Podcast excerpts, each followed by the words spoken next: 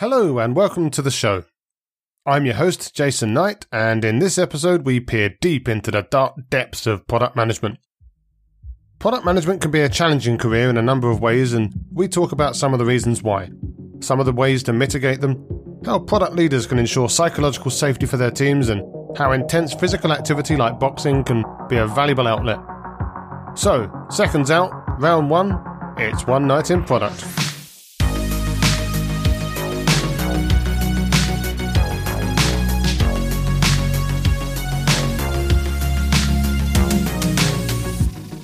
So, my guest today is Marc Abraham, Head of Product Engagement at ASOS.com. So, I can assure you he's very well dressed, at least his top half. Uh, Marc's a product leader, co curator at Mind the Product, global organizer for ProductTank. On top of that, he's also managed to write two books My Product Management Toolkit and Managing Product Equals Managing Tension. Also a keen boxer, so I'm expecting some insightful uppercuts. How you doing, Marc? Uh, I'm good. Love that intro. Thank you for having me, Jason. As, as I've said to many people before, I, I, I, try to put as much effort into the intro because then the rest of the podcast doesn't matter. so, first question. Yeah, that's quite a portfolio of activities that you're involved in. How do you find time to sleep? Uh, I could do better at that. Is is the honest answer, but I still sleep somehow. Yes. Fair enough. So, product management. It's stressful. It's difficult to explain. You're under attack from all sides. There's no clarity.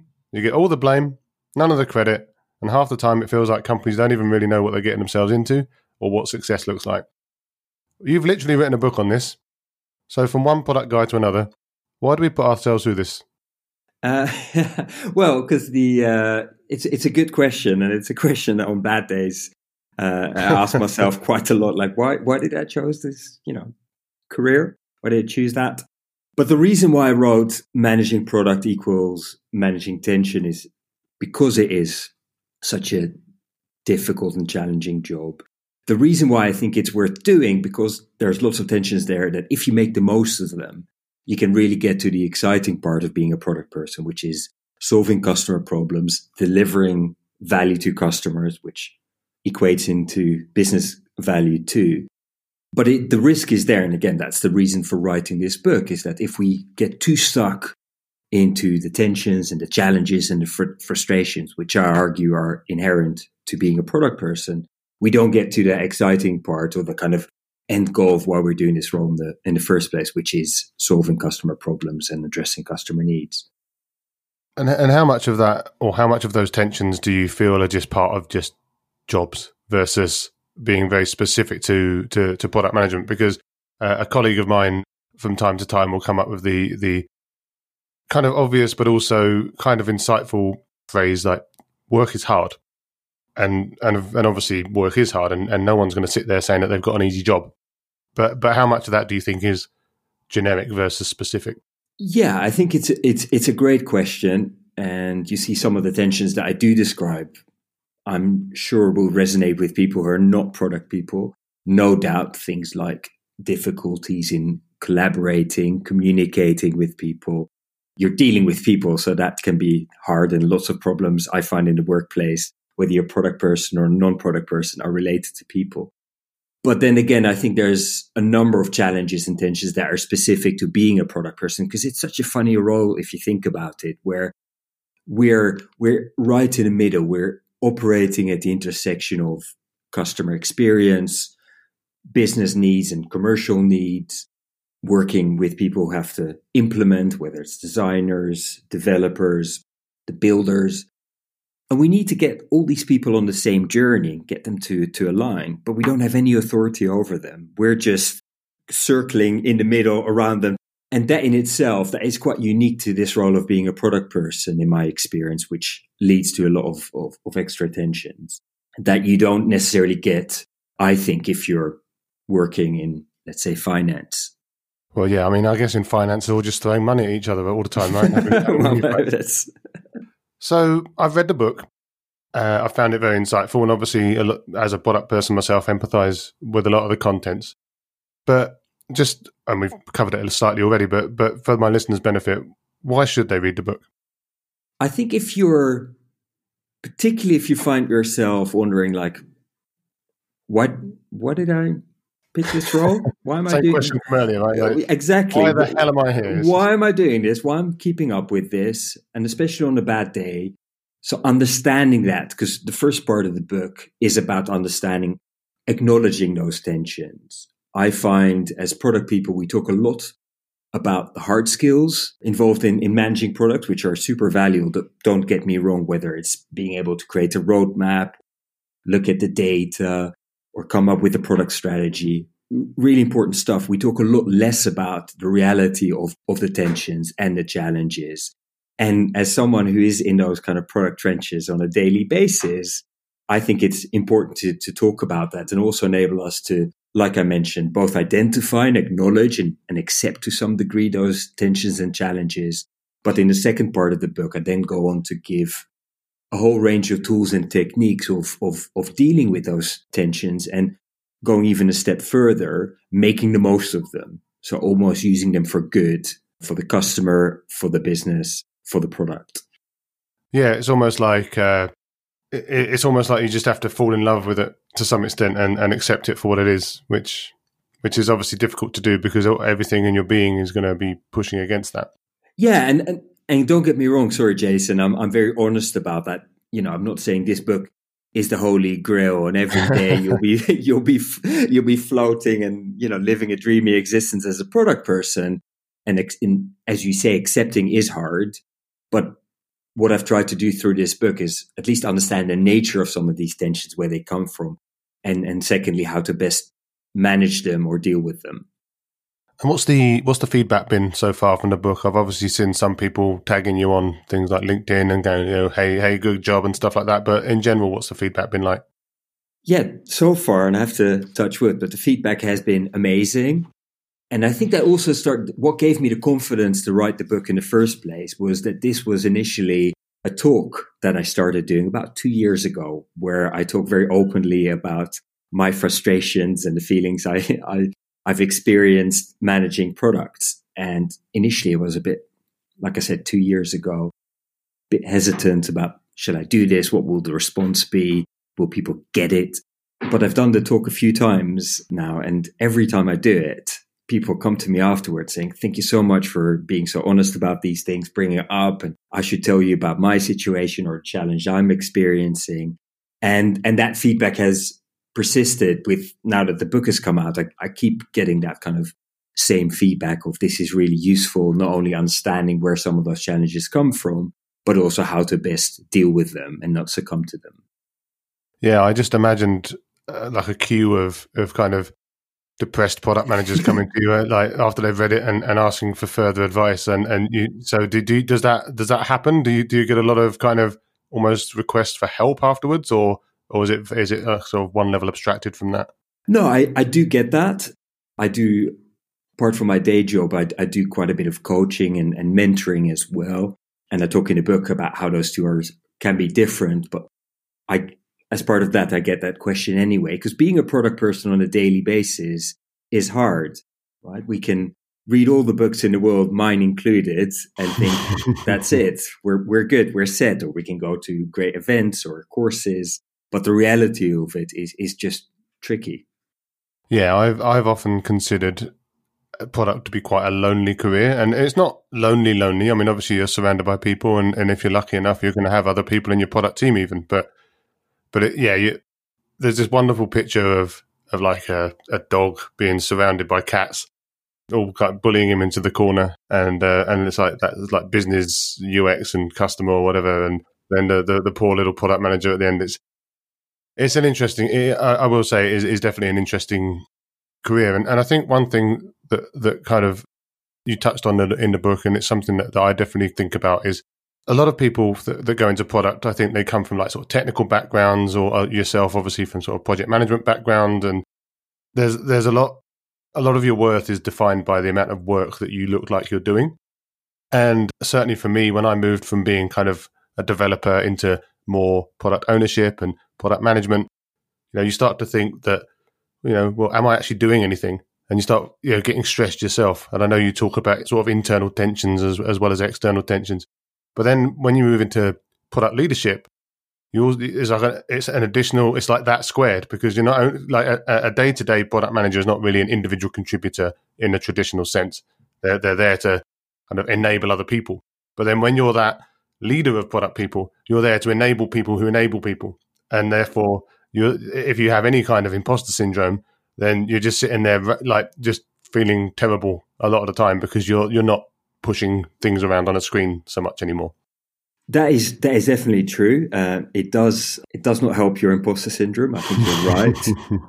I've also seen you know this risk of wanting to do too much of the doing and not and start micromanaging the people who you're supposed to be line managing or managing.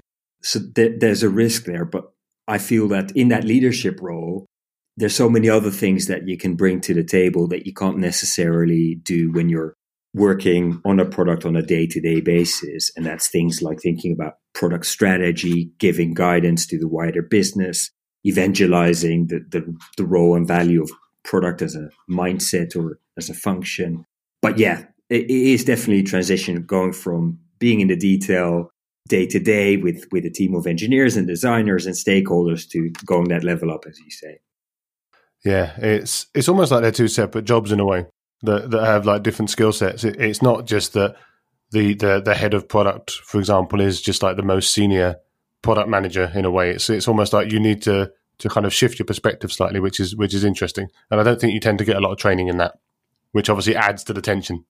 It does, and again, this is something which some listeners might think this is who are not in product might think this is not unique to product because managing people and dealing with people is something that, you know, again, you have to do and you have to learn.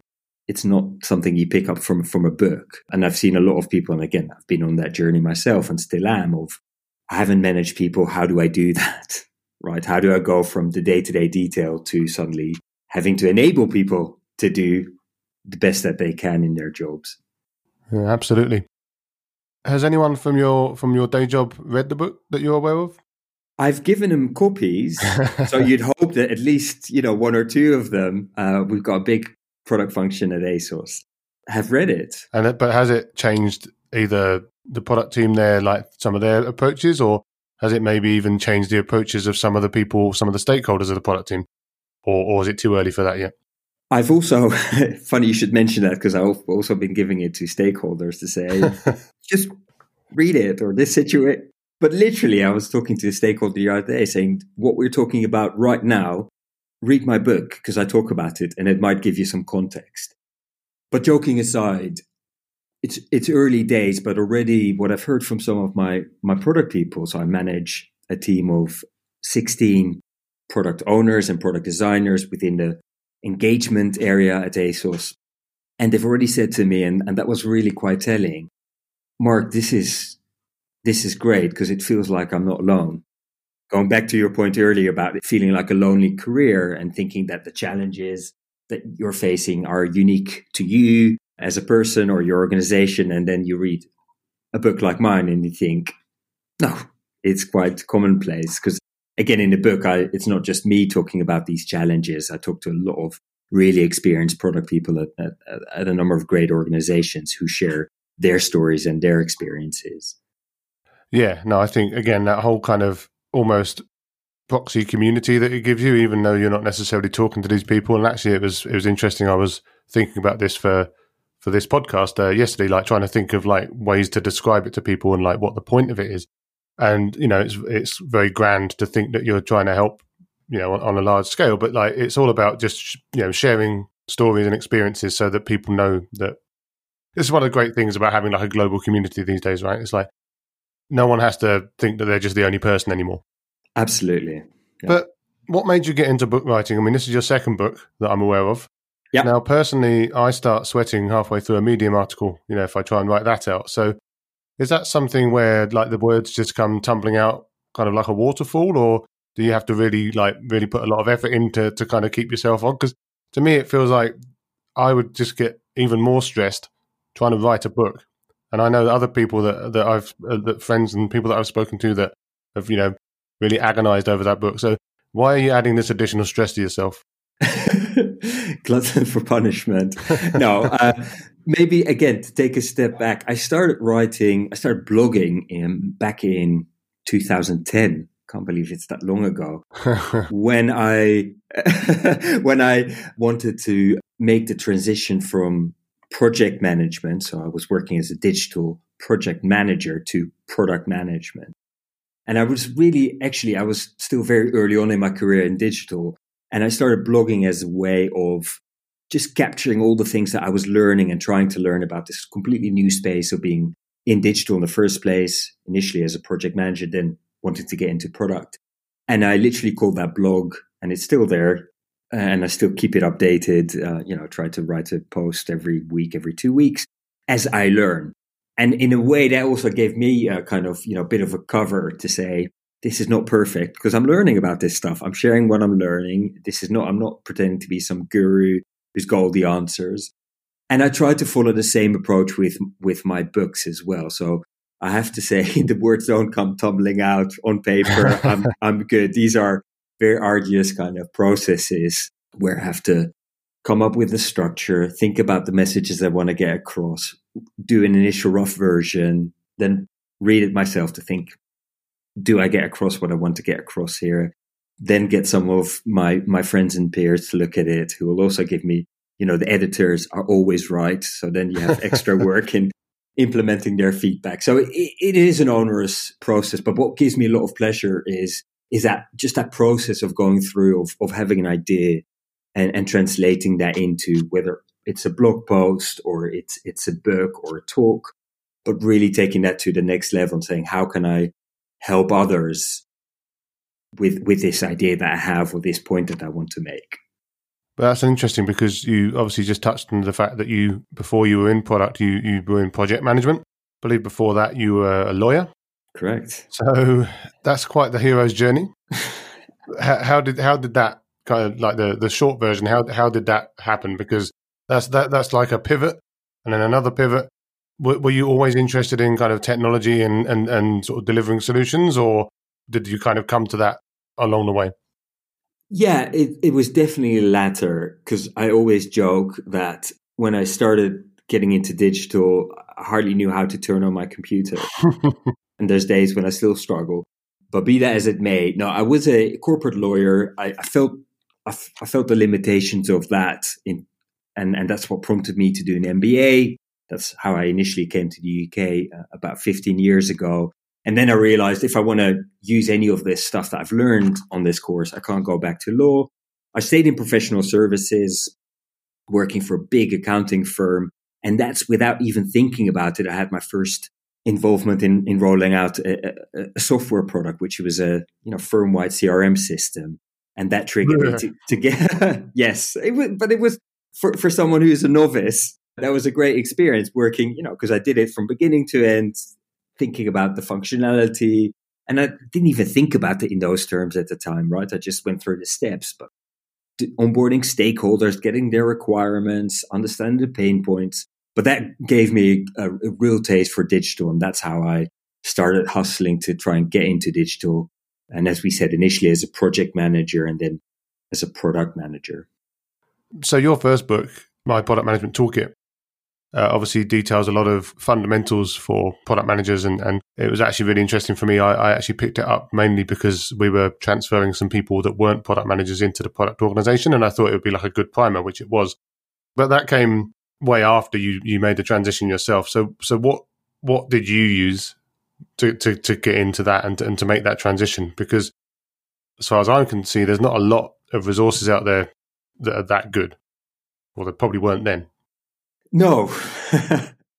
I started learning from all the places that I could was one. So I did a, a product management as a uh, as a one day course uh, at the time, and looking back on it now, I'm thinking hmm, that was actually very different to how I now see product or what I think good could look like.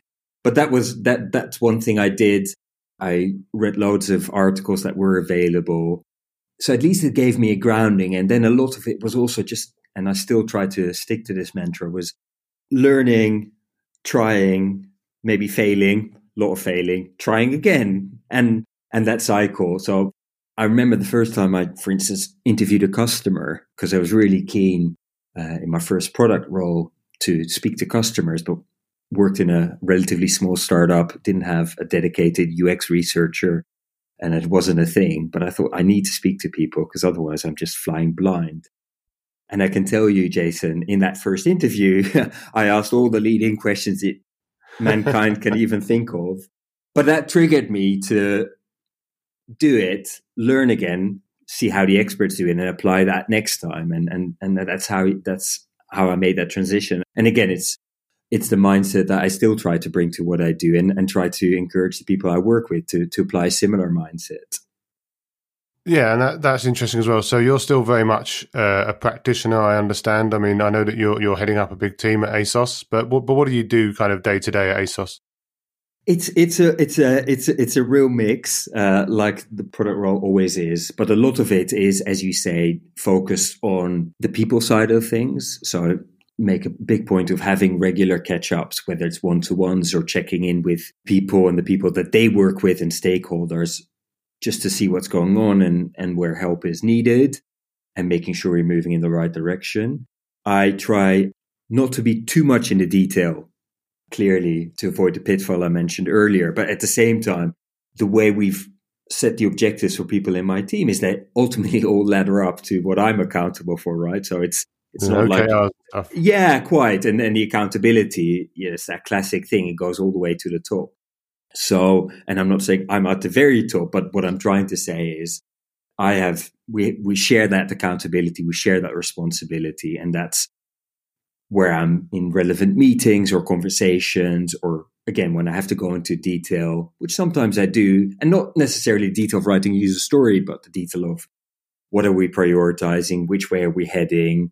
Product owner product designer, do you need any support with that? There might be struggles with stakeholders or getting things across. That's the key part. The other key part is is, is education.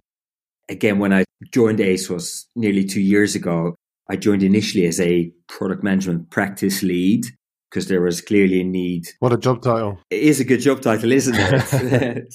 I always struggle with that. I think it's the first time I could say it in one sentence without getting lost. But the whole idea of that role was to share best practices and, and, and build up that culture of, of being a product person, having that product mindset, whether you're a product manager or you're not, because it is, in my mind, a mindset. And I still try to do that as part of this role as well. One thing that's very in vogue these days is almost to the point of becoming a cliche is the concept of kind of empowered cross functional teams. And then normally at that point, you'll get a PowerPoint with a screenshot from the Spotify website and the, the four quadrants and the taking the hill or whatever. Now, one thing you've you've brought up before this and, and kind of touches on what you were just saying about building the team up is this doesn't always just work. Like it, it it's not like you just put everyone in a room, tell them they're empowered, and off they go. So, what are some of the challenges that you've faced either here or in, in previous roles in, in making that work? Yeah, I think you're totally right. It's that classic idea of Spotify can do it, create those squads, so can we. And we put we put people in a group and they'll they'll just deliver, right? They'll work cross functionally, they'll collaborate as they should.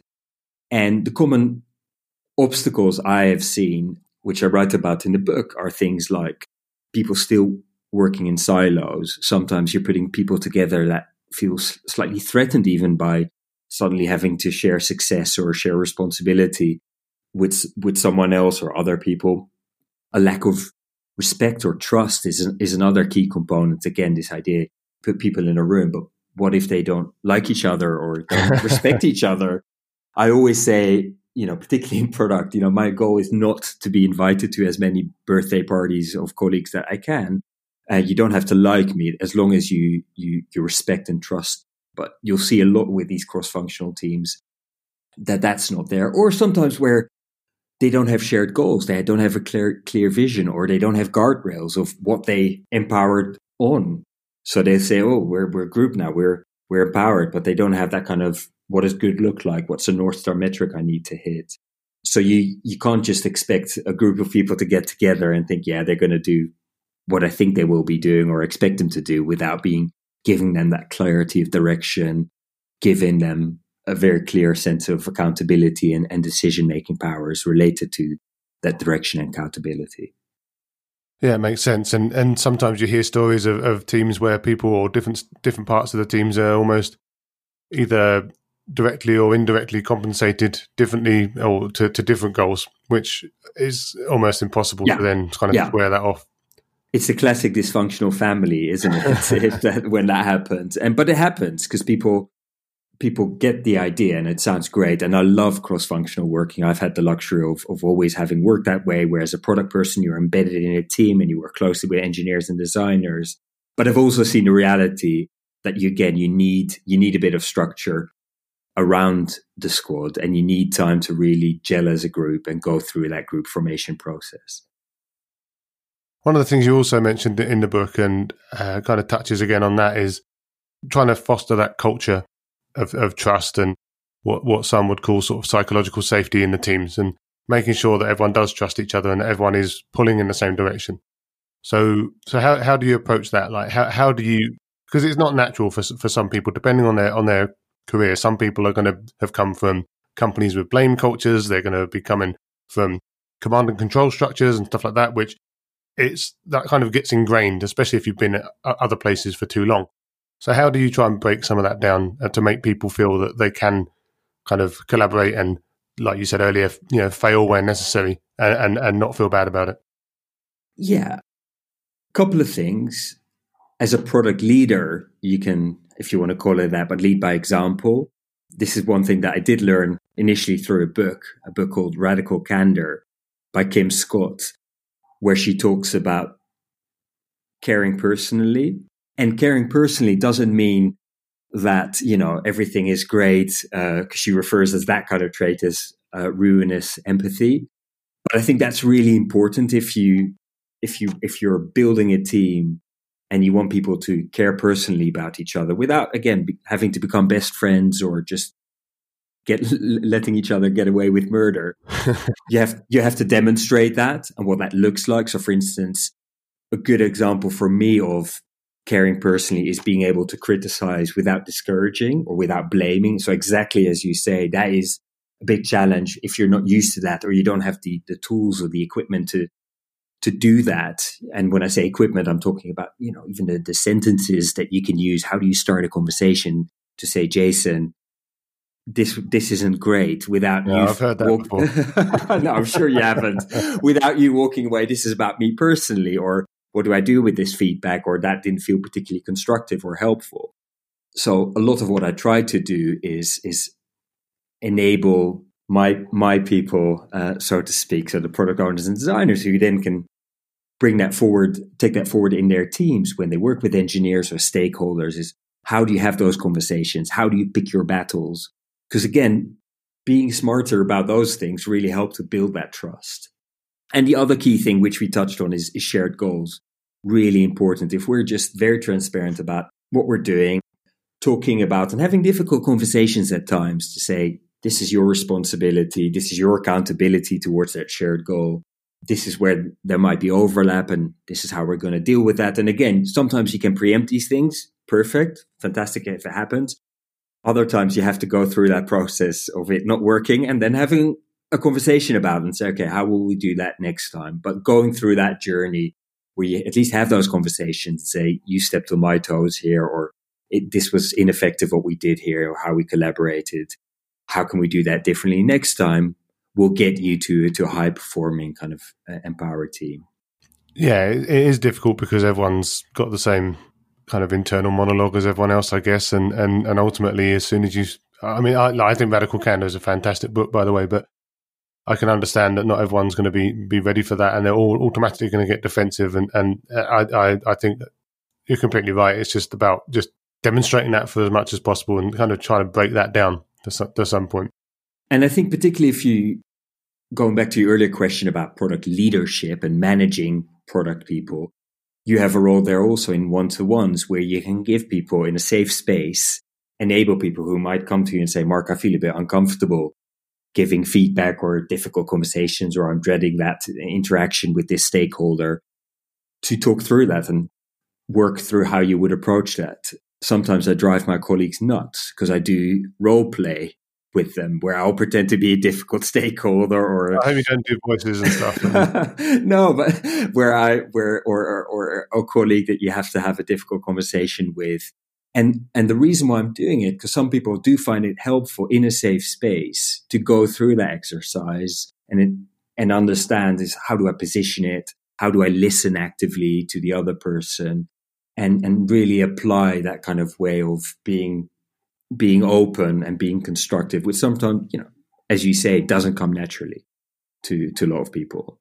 Yeah, I think one of the things from the book, and I know I've seen it in other places as well, is is the the concept of things like pre-mortems and stuff like that, where um, I guess you can have kind of kind of just like you said, just like a practice conversation about why it all went wrong, but without the additional pressure of actually having gone wrong, which maybe sort of takes some of the take some of the air out of it, which which probably pretty good. It is, you know, I've I've seen it over the years how liberating that can be because, as you say, you're with a pre-mortem. You look at all the things that potentially could go wrong. You do it as a group. You talk about it. You prioritize the biggest risks and talk, and then constructively how to mitigate those risks. But it can be so liberating to have those conversations. Absolutely. Another thing that I personally think is quite critical, and I know that you've mentioned it as well, is is, is around sort of mentorship and and, and coaching. And I know that they're different things, but it, it feels to me that as you're coming up through the ranks as like a junior member of staff, a junior product person, again, things like your book and maybe even things like this podcast can help with some of it. But to, to have actual mentorship on the way up, but also, but also when you when you get to you know, for want of a better word, the top. Yeah, so like even when you get to a leadership position, I think that there's this kind of cliche that oh yeah, well you, you've arrived now and you're fine, but actually that mentorship uh, from from my side, I, I, I think it's still important Uh, all the way through your career. There's never a point where it's just okay, but I know that you're keen on on mentorship and you, that you're participating in, in a lot of mentorship. So, but, so what does mentorship mean to you? So mentorship. So I I make a distinction between coaching and mentorship, and you could say there's overlap, and that would be a whole different podcast. but mentor, the, the mentorship relationships, the relationships that I've had there are typically more long standing, where it's not about, I've got a specific problem or I want to go for a specific opportunity. Can you help me? Which for me feels more like coaching. But mentorship is you have a long-standing relationship, couple of years with some people that I've I mentor, and equally people that mentor me, where they're with you on a journey and they're you know, I talk in the book about a safety net. These are the people that you can turn to if you want to share experiences, if you would like them to make certain connections. Typically, these are people that are in a place that you aspire to get to eventually or have achieved things that you aspire to achieve so they have that real life experience that they can share with you and at the best of times they will just act as a as a sounding board where you talk to them based on their experience they'll they'll give you some some advice uh, they might make might make introductions for you whereas with coaching i think the the generally the focus is much more about asking those questions to enable you to solve a problem or to get to the next step. So slightly different dynamic. Yeah, it's fair enough. And, and again, I, I mean, I've I've mentored people in the past. I've had mentors and and and, and been coached, and I I think the most important thing is exactly what you say, just having that that outlet and that ability to to have someone put a metaphorical arm around your shoulder, especially these days, yeah, and uh, and and just you know, tell you that it's going to be okay or that it's normal. Because certainly when I started out, uh, even way before my product career, there were times where I just thought that everything was the worst thing in the world ever, and this has never happened to anyone ever before, yep. and that that that that I've failed in a way that no one's ever failed before, and of course that's completely untrue. You use some boxing metaphors in, in the in the book about sort of ducking and you know, leaning in and leaning out and stuff like that. Now I've never boxed, but I've done some martial arts in my time. I do remember my first time I got punched in the face I had a head guard on, but still everything just went completely blank for, for a second. So yeah, I, I know what it feels no. like. yeah. but I guess aside from the the metaphorical boxing stuff that you put in there about rolling with the punches, what do you see the role of exercise in general being as an avenue to kind of diffuse some of the tension that builds up sort of day to day, week to week in, in your in your career? Yeah, you mentioned outlet and exercise. Again, for me, it's boxing predominantly is such an important outlet. It's almost, particularly with boxing, I find that's probably one of the reasons why I love it so much. You don't have time to think about stuff that's going outside the, on outside of the ring. Because uh, if you do that, and I've trust me, I've been there, Jason, uh, where I did that, where my mind would wander off as I was sparring with someone, and before I knew it, I was punched in the face, or, or worse. And I think it's really important. You see, particularly now when people are obviously more isolated, having to work from home. So the pressures that you'd feel on a normal day in the office, whether you're working as a product manager or not as a product manager, it doesn't matter. I think we all need outlets. And for some people, that is boxing or running or swimming, whatever it is. But I think it's really important, particularly for for product when it can feel like an overwhelming role because there's so many different aspects to it. Uh, so many different, you know, there's a lot of context switching involved, I find. So it's important to have to find your outlet, whether that's exercise or for some people it's art or, or just going for a walk where you can just let that all go and just regenerate some energy before you can go again. Yeah, it's just about being able to reduce the, the volume a little bit, I guess. I mean, I remember once sitting in, in an interview where I was on a panel interviewing someone for a, a company, uh, not not my current company, and the guy next to me, he was like, "One thing you have to be aware of is that everything's on fire, and that's okay if you like it, but obviously not everyone always likes it, and actually, even people that do like things being on fire, I think sometimes they they, they want to kind of stamp it down a little bit. So definitely agree with that. Yeah, for me, it's running uh, mostly at the moment. The good thing about running is that after the first little bit, you don't really think about anything anymore because you're yeah. too busy concentrating on your breathing and concentrating on putting your feet. So you have to run for a bit. You can't just run around the, around the, around the corner because that won't yeah. do it. But yeah. definitely just anything to just give you that chance to clear the decks. Hundred percent. Yeah. And at the risk of increasing your stress level even more, imagine you that you're at a barbecue or party or a social event of, uh, of some fashion, and a stranger comes up to you and, and, and, and says, "Hey, Marc, what is it you do? How do you explain what you do to the uninitiated? I typically start because I start with when I say I'm a product manager, people are like, "So product? What, what, what do you mean?" so you're a project manager, uh, huh? exactly. So I start talking about. You see, you see, you know, this app that you use or this website. What I do is I work together with the people who, and we focus together on these and these aspects of the product, the customer experience, and that it's working for you, and then making sure we're building the right thing.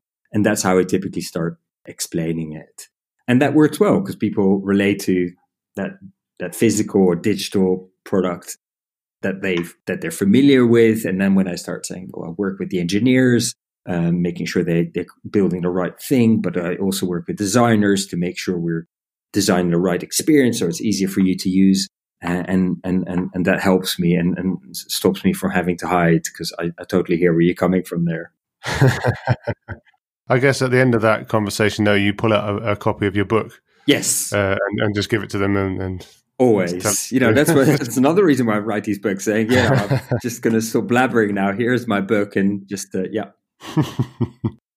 so, uh, where's the best place to to get hold of you if people want to uh, continue the conversation or, or or hear more of your wisdom? Um, first of all, if you want to not hear necessarily because it's not uh, an audio book yet, but if you want to find my books, I'm I'm on Amazon. If you want to find me on LinkedIn, that's a really good place. Uh, you can find me. My name is Marc Abraham, Marc with the C. Or I'm also quite active on Twitter and Medium, and you can find me there under MAA1. I will try to find enough room in the description for the uh, for the episode to to fit all of that in. Well, that's been a fascinating chat and and uh, journey with you through some of the uh, the darker sides of uh, product management. Obviously, I hope that it inspires at least some people to to be a bit more open or think a bit around how they can how they can deflect some of that tension and and kind of get themselves to it. Marc, obviously, been a pleasure, and, and I hope that we both uh, stay in touch. And thanks very much for coming on.